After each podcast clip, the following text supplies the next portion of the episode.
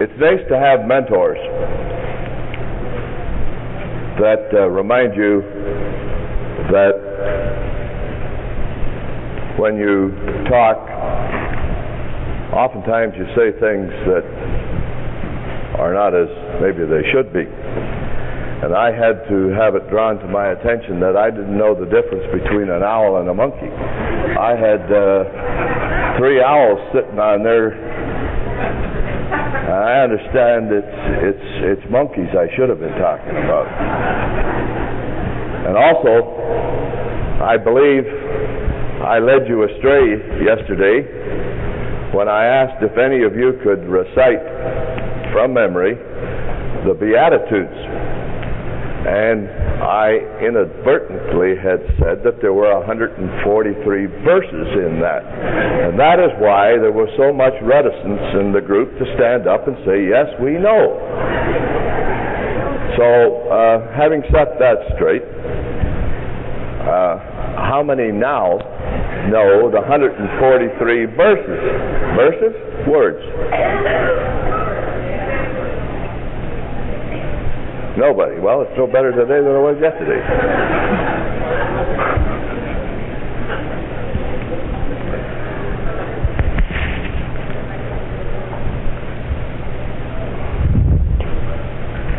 the subject of the Sermon on the Mount.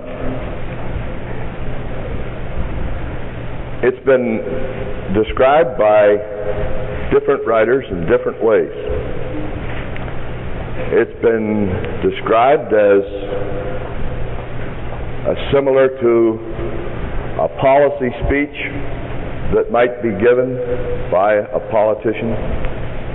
It's been described as maybe uh, equivalent to the message that your president gives you when he gives a talk on the State of the Union, in which he outlines policies and principles that are to be followed.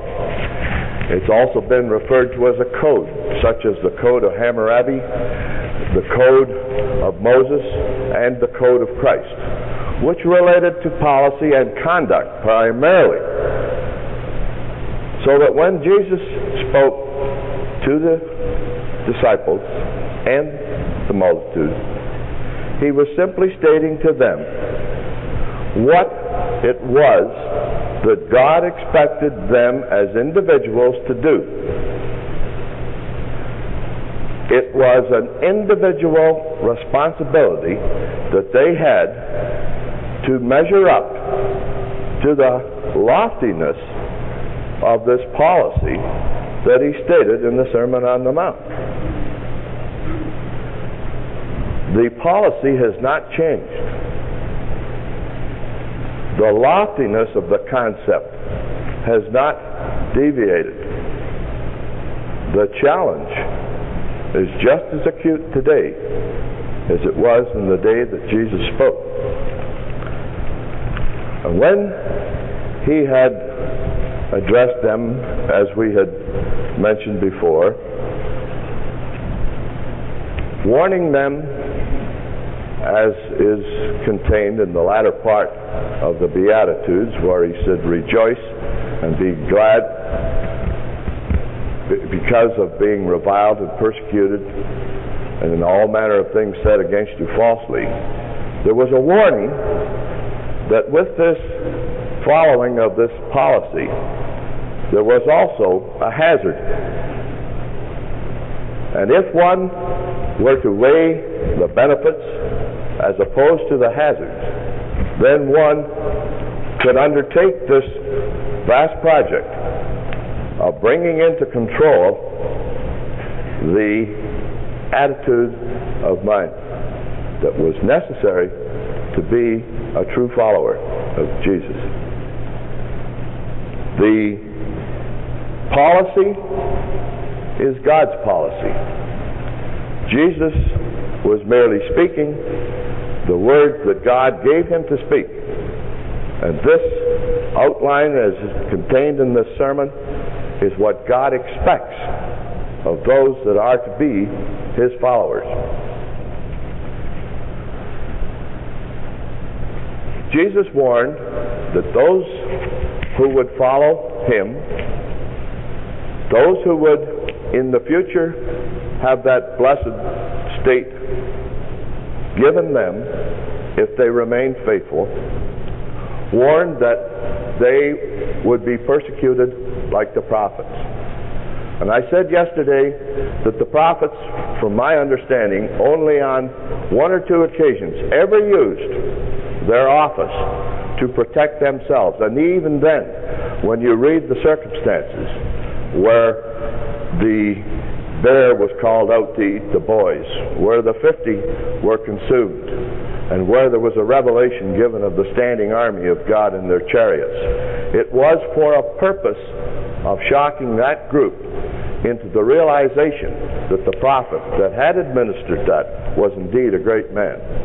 Now, those who were to be the followers of Christ obviously do not have that endowment of a prophet. But just as the prophets were persecuted, so also those who would be the followers of Christ could expect abuse in this their walk in service of God. Now, abuse can come from many sources. Oftentimes, we are the author of our own problems.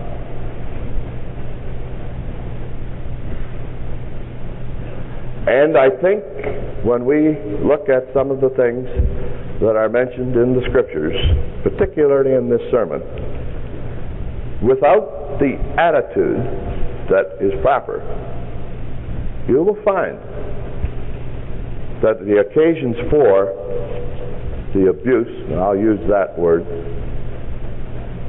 are heightened by our improper attitude. Now, having spent virtually a few minutes on the Beatitudes as we did yesterday, I would be the first to confess that we have not done them justice. Go home, you dig into it, and you get the depth, or plumb the depth of the wisdom that are con- contained therein. Take that as your personal challenge. First, memorize it, then research it. Now, Jesus continues on in his sermon sitting there speaking, as it were, as a student of the law, speaking, as it were, of one who had grown up in the Jewish tradition, which would be obvious because of his heritage. He was not only tutored in the things of the law, but he obviously had been one who could personally say he had hungered and thirsted after righteousness and he had made a concerted effort to become wise in the things that related to God and his purpose. And so, speaking from that background, as has been mentioned, he spent from the age of 12 to 30 contemplating the duty and the job that was before him, educating himself to the responsibility of the position that he was to have as the Lamb of God who would take away the sin of the world. But in calling men to salvation, he called upon this background of his to teach. And it says of Jesus that he taught as no other man taught, for he taught as one having authority. Now, what was the difference between Jesus' method of teaching and the method of the scribes and the Pharisees? Well, it is simply this. The scribes and the Pharisees, if were questioned on the meaning of the law, their retort would be, well, by the school of Hillel, such and such is understood. Or they might say the school of Shammai has this particular opinion. They were not people who had in their mind a fixed understanding of what it was that the law required of them. They were interpreters they were not convicted. But when we look at the chapter that follows, or the verses that follow this fifth chapter in Matthew, we see something that is starkly different. Now, on six occasions in this seventh chapter, fifth chapter, Jesus says, You have heard that it was said of old times. Verse 21. 27, you have heard that it was said by them of old times. Verse 31. It hath been said. Verse 33. Ye have heard that it hath been said of them of old time. And ye have heard in verse 38 that it hath been said, an eye for an eye. You have heard in verse 43 that it hath been said, thou shalt love thy neighbor. Now, you notice how he framed those allusions to the law. He didn't say Moses said that, but he said, You have said, or your people, or your rabbis have said, where they are voicing, as it were, a secondary opinion rather than a conviction. Now, notice the change in the teaching method. Verse 22. Well, it really should start with verse 20. I say unto you. And that phrase, or that sentence, is used seven times. And if I had a, a, a front man like Mike does, uh, I would have uh, Charlie jump up and tell us what seven is. But I, I, I don't have the same contact with Charlie that uh, Mike does. Now, seven times, there, there's obviously a reason. I don't intend to go into it, but I want to stress the difference in the teaching method. I say, with conviction. I know what I'm talking about. I know that the truth of which I speak is God given. Now that put him in a category that was completely different than all the teachers that the people of that day and generation had come into association with. And it put him on a pedestal and a plateau that has never been reached by any member of the human race since. Now, what did Jesus say? Again, he is speaking with the authority of God. He says in verse 13, after the completion of the Beatitudes, Ye are the salt of the earth. But if the salt has lost its savor, wherewith shall it be salted? It is therefore good for nothing that it be cast out and be trodden under foot. Now, to whom was he speaking? Was he speaking to the multitude? Obviously not. They heard him, but that message wasn't to them. The message of salt was to those who were searchers and seekers after righteousness. Those who were of the poor spirit, those who were meek, and those who were of a humble and a contrite heart. Ye are the salt of the earth. What did he mean?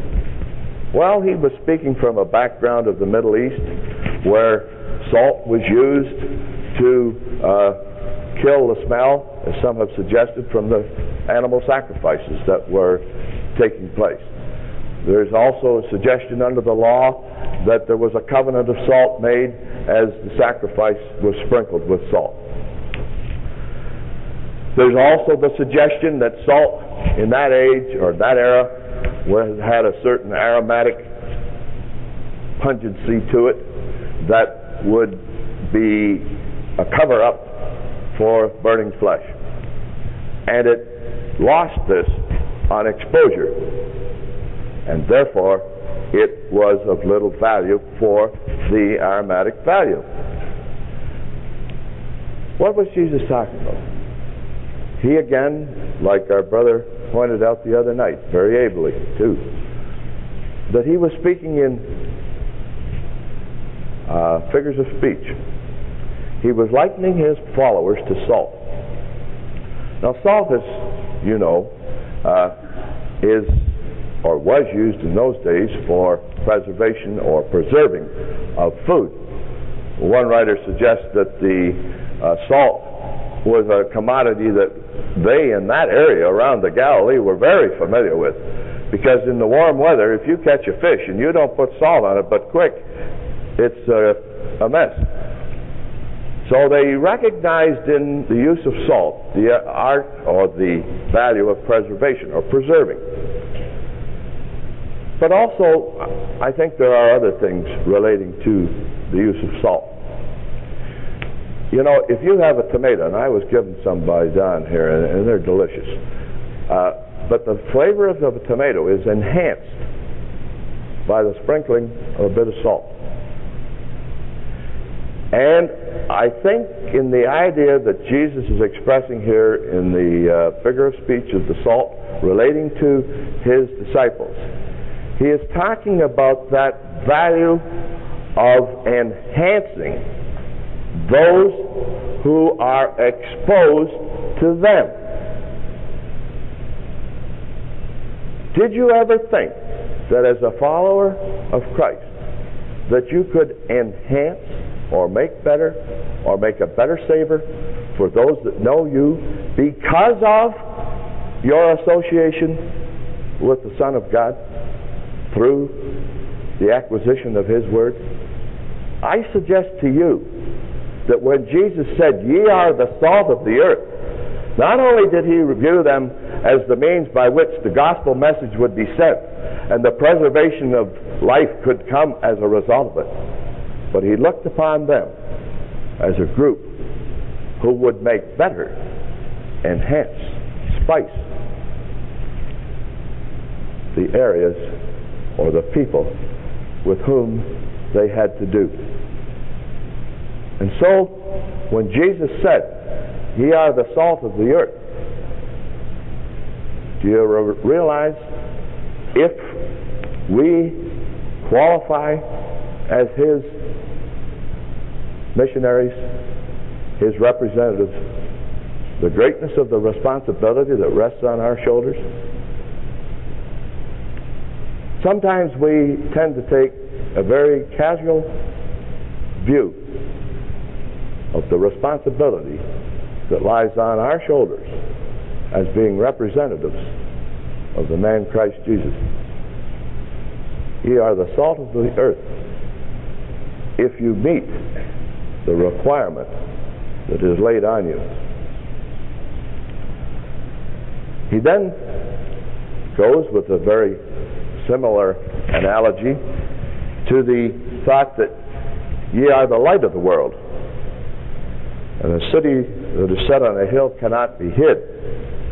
Neither do men light a candle and put it under a bushel, but a candlestick, and it giveth light unto all men that are in the house.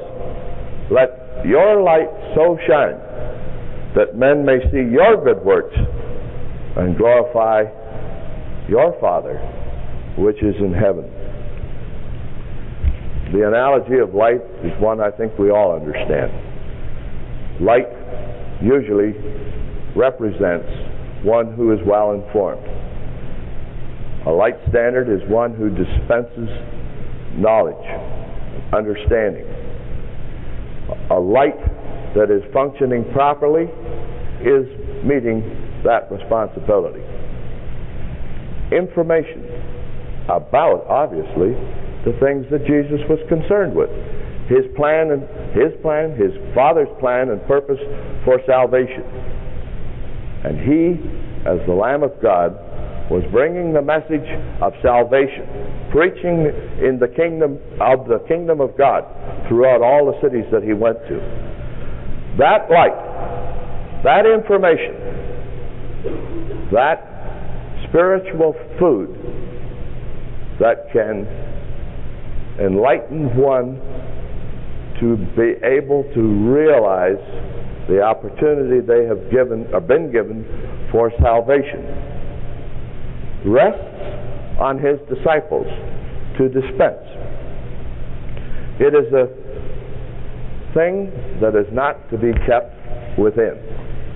The analogy of a candle being set up and then covered with a bushel tells us that if we have that light, we'd better let it shine, shine, shine, as the children's song goes.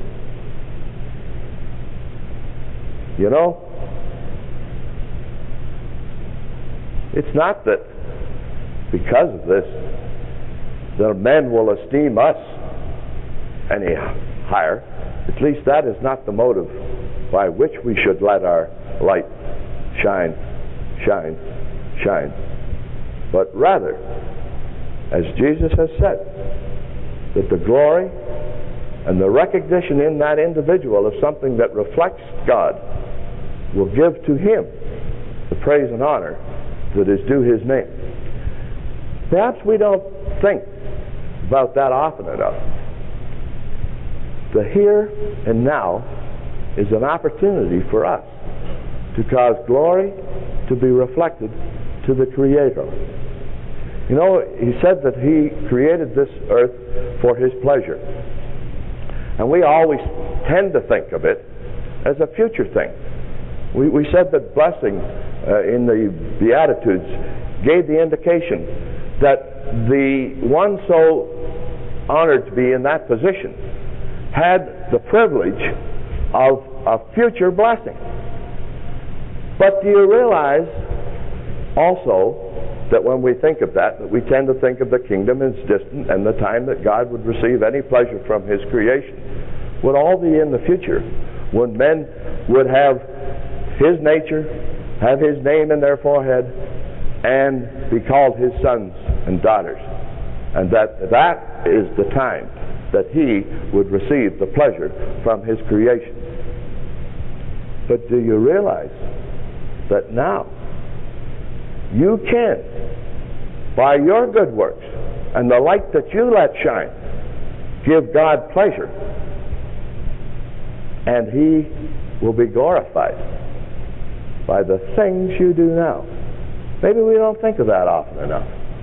Will we get so involved with these petty problems that involve us all, the here and now, the cares of this world, and the deceitfulness of riches, we get so wrapped up in them that we sometimes fail to recognize this principle that Jesus is speaking about. When we come to the realization of that responsibility, ought we not to be better people? Ought we not to be those who the reflection that we cast of the light that has entered our hearts and our minds, ought it not to be discernible by those that know us? And ought we not to enhance the areas of our influence, the people among whom we work and have our dealings? It's something to think about.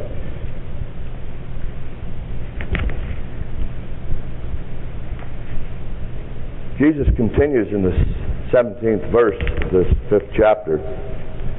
Remember, he's addressing an assembly of Jews. Probably within that audience were some of the uh, migrant rabbis who got their orders from Jerusalem and came up to teach in the areas of Nazareth in the Galilean area where the synagogues were. The representatives of Jewry were obviously in that group. And it had been a concern of theirs for the maintenance of that which they understood to be true, that it was to be maintained at all costs. And these observers were not sympathetic observers or listeners to Jesus. So, to spike them, as it were, to the reality of the responsibility that they should have been measuring up to, he said to them, Look, don't you worry. I'm not come to destroy the law and the prophets. I'm not come to set it aside, cancel it, as one writer says. I've come to fulfill it. And in me, although he doesn't say it, you will see the embodiment, the purpose, the intent of the law. You will see it as a schoolmaster to bring me unto you, bring you unto me.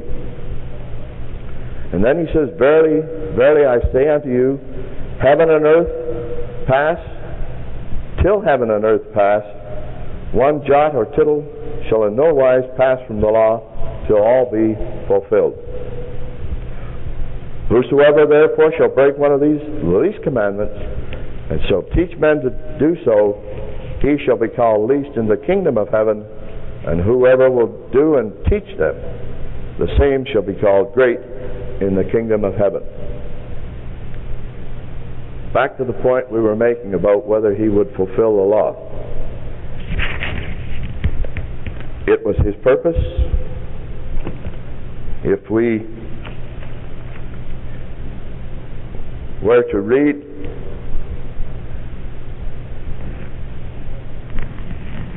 You know, if I can stop for a moment, they say that it's better to get your group to relax by a change of pace.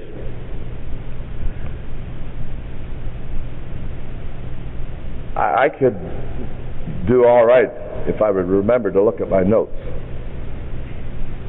Because what happens, I get going, then I look down at my notes, and I say, well, where am I? And you see, the reason I'm bald is that I, so many times I've had to stop and rub my head to figure where I am that I lose, when I lose track.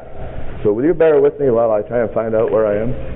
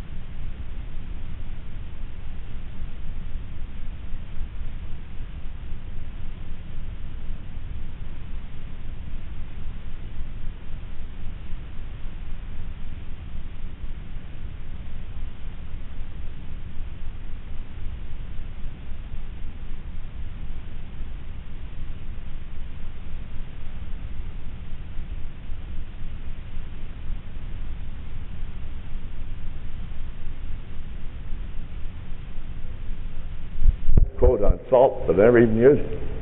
So sometimes if you uh, have an occasion, you might want to look this one up. It's uh, Mark 9, 49 to 50. Uh, there's also another one in Colossians 4 and 6. Uh, we've passed salt and we must go on. Uh,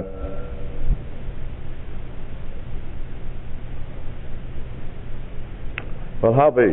We say that I can't find it. Luke 24 and 44. Maybe that's the one.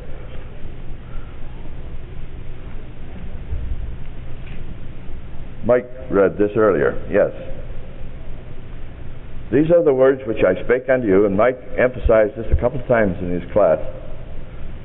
while I was with you that all things must be fulfilled which were written in the law of Moses and the prophets and in the Psalms concerning me. That's uh, Luke 24 44. Jesus, at the end of his ministry, as obviously this record in, in Luke indicates, was referring back to the principle that he had talked about at the beginning of his ministry that he had come with the purpose of fulfilling the law, and that the Jewry ought not to worry about him discrediting the law. For he continues in this discourse that he has with the group on the mount, and he indicates that the law was really to be respected and revered. At that time, it was still in effect. It was the veil of the temple was not rent until he died. The law was still in effect. Therefore, he, being a student of the law, raised under the law, and the, as his schoolmaster, as it were, had the greatest of respect for it. Because wasn't it God's word?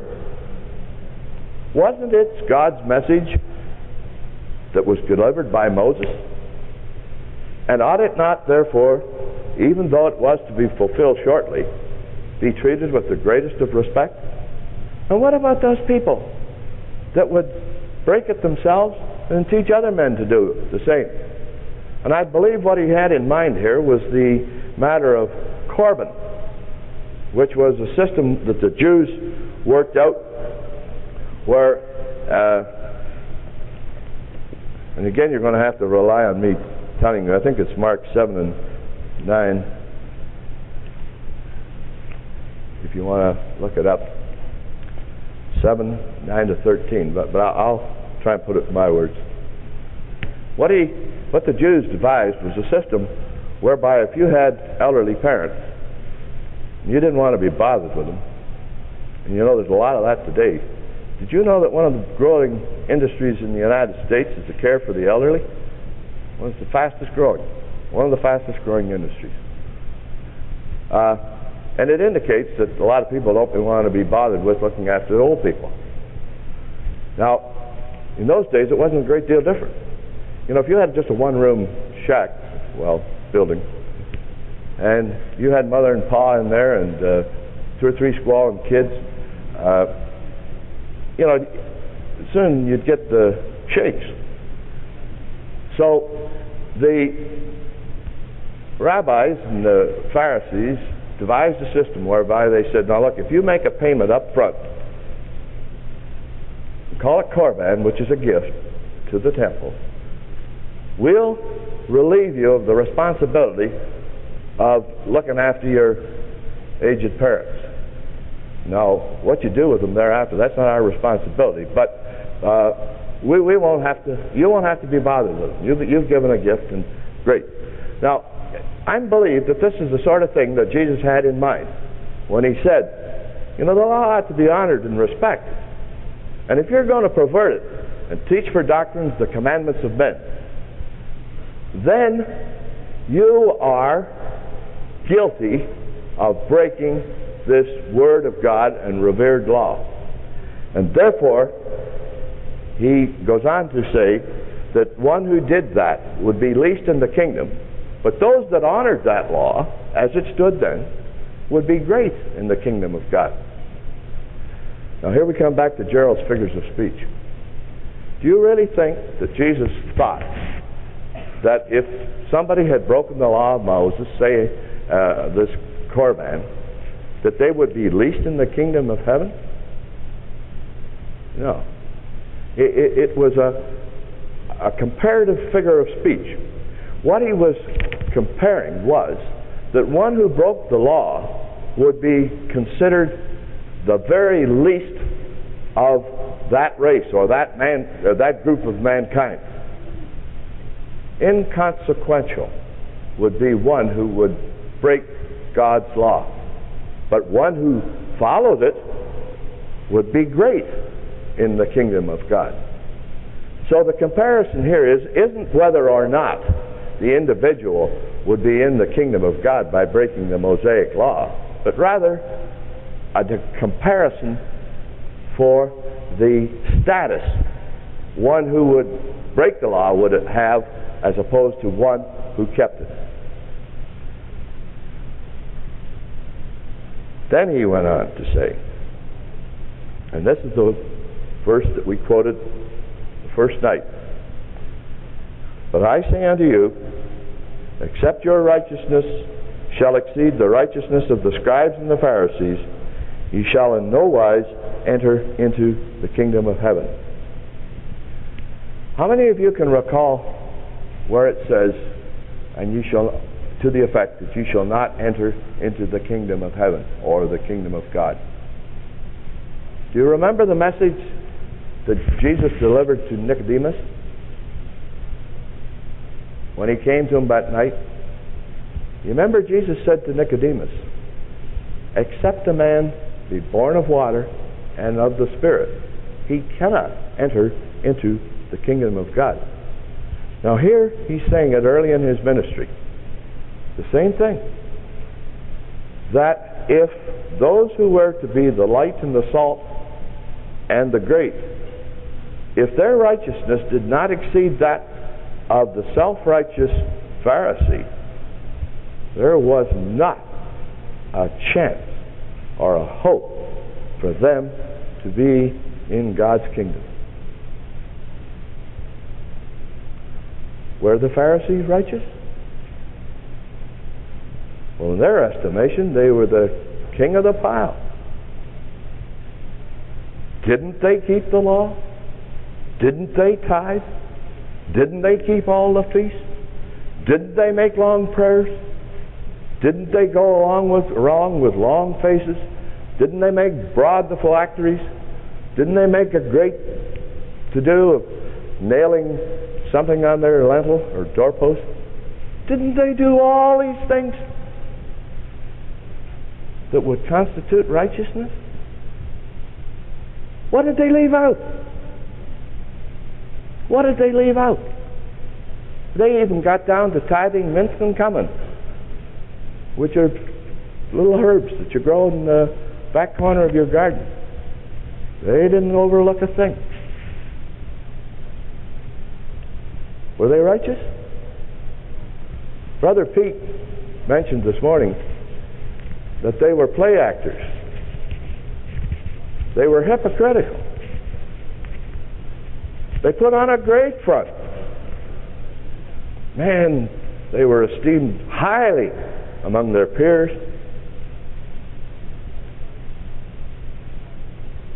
It was play acting. You see, they weren't sincere. They were remembering the letter and the specifications of the law but they had lost the Spirit. You see, the law of Moses, one of the critical things in it, and it's, uh, I think this is, if I can find it, Leviticus, I think is the one we want to look at. See, I think this is what Jesus had in mind when he was castigating the Pharisees that the law had a loftier principle than the letter.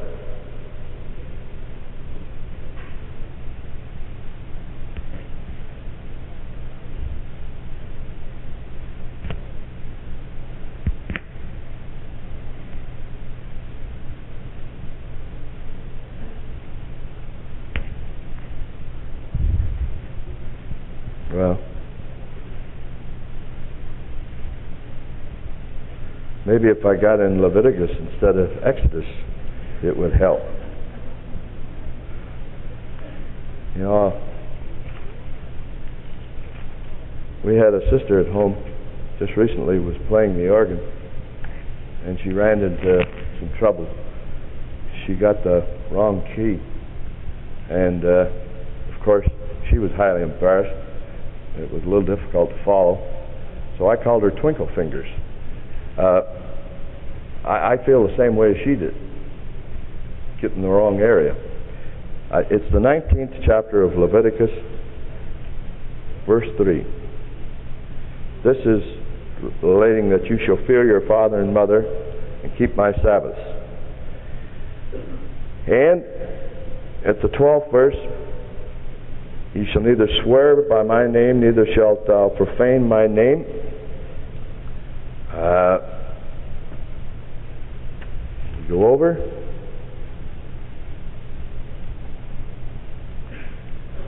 Verse 18. Remember when Jesus summarized the law? Here's where he was quoting from. Thou shalt not avenge, nor bear any grudge against the children of thy people, but thou shalt love thy neighbor as thyself. I am the Lord. The law of Moses contained the foundation for the law of Christ.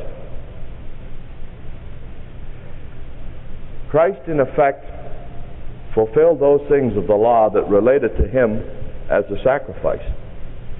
He carried on, if I may use this word, the tradition of the spirit of the law of Moses.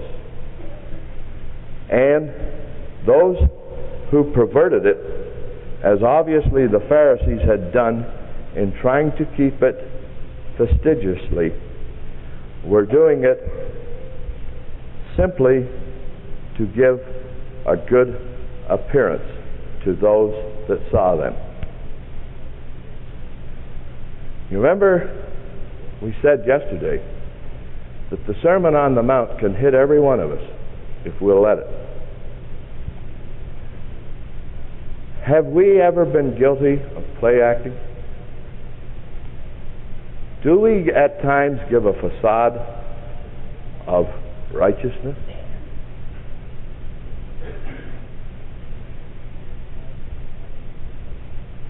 You notice I use the pronoun we. The greatest problems that I have in life are the principles that are contained in the Sermon on the Mount. And I suspect I'm not that different than you. Have any of us ever been guilty of the Pharisaical attitude?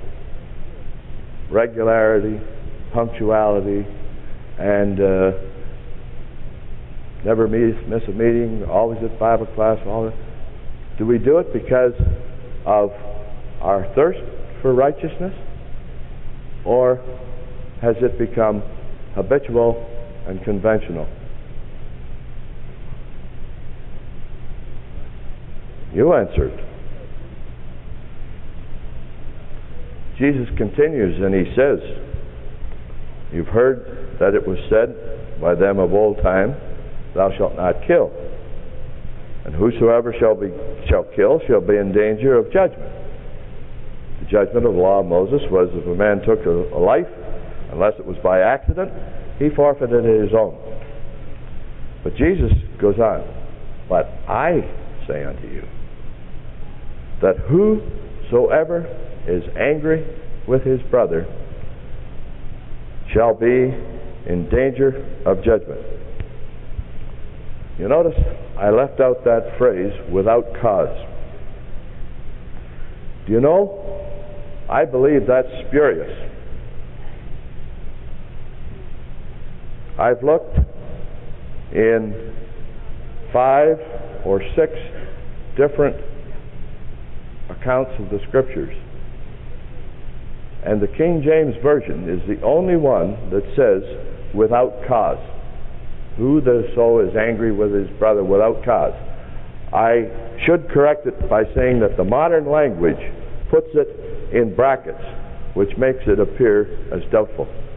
But you look at the Diaglott, you look at the Revised Standard, and all these versions, they do not have that in there.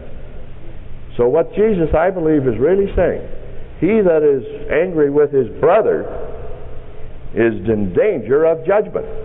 One uh, translation says, uh, you couldn't even be angry with your brother even in your own house. You know, most of us think in the shelter of our own home we can blow our cool and, and, and vent our uh, bile, as it were, or venom against another. You notice it says brother. I don't think that's by accident either. And Paul says, Be ye angry and sin not? What is anger? Well, anger, as I understand it, is the emotions out of control. And Jesus is saying that if we indulge in this uh,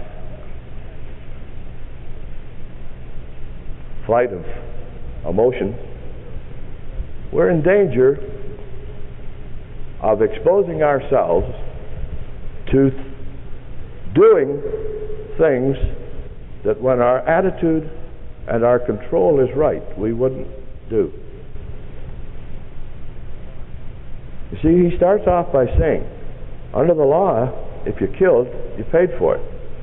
But I'm telling you, if you're angry with your brother, you're going to have a terrible time controlling yourself in such a way that you won't do something that will warrant you answering for. So the next time you're about ready to light that little short fuse, think about this. You know, anger is something that we indulge ourselves in, if you think of it that way. We look at it as an escape valve, a safety valve, and whatnot. If you blow your stack, then everything is great. But it may not be. It may not be. And I suggest that the soberness of the thoughts that Jesus are suggesting when he relates it to killing a person under the law and anger under his estimation is not that dissimilar. He goes on.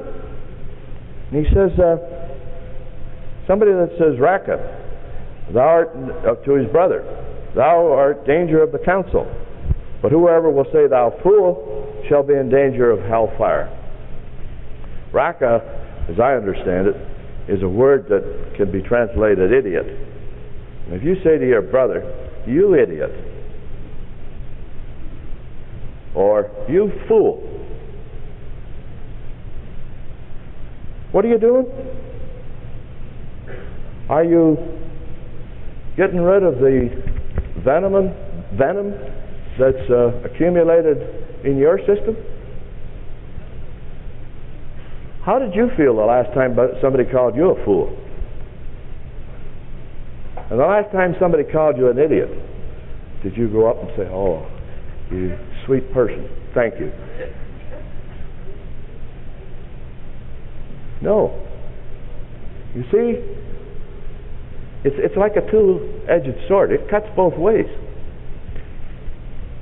See, when, when, when you indulge in that kind of emotional uncontrol, you're probably doing more harm to yourself than you are the recipient of your anger. And so Jesus is getting to the very quick, as it were, of how we act and how we rea- uh, react, and how, as individuals, we often indulge ourselves in emotional uncontrol.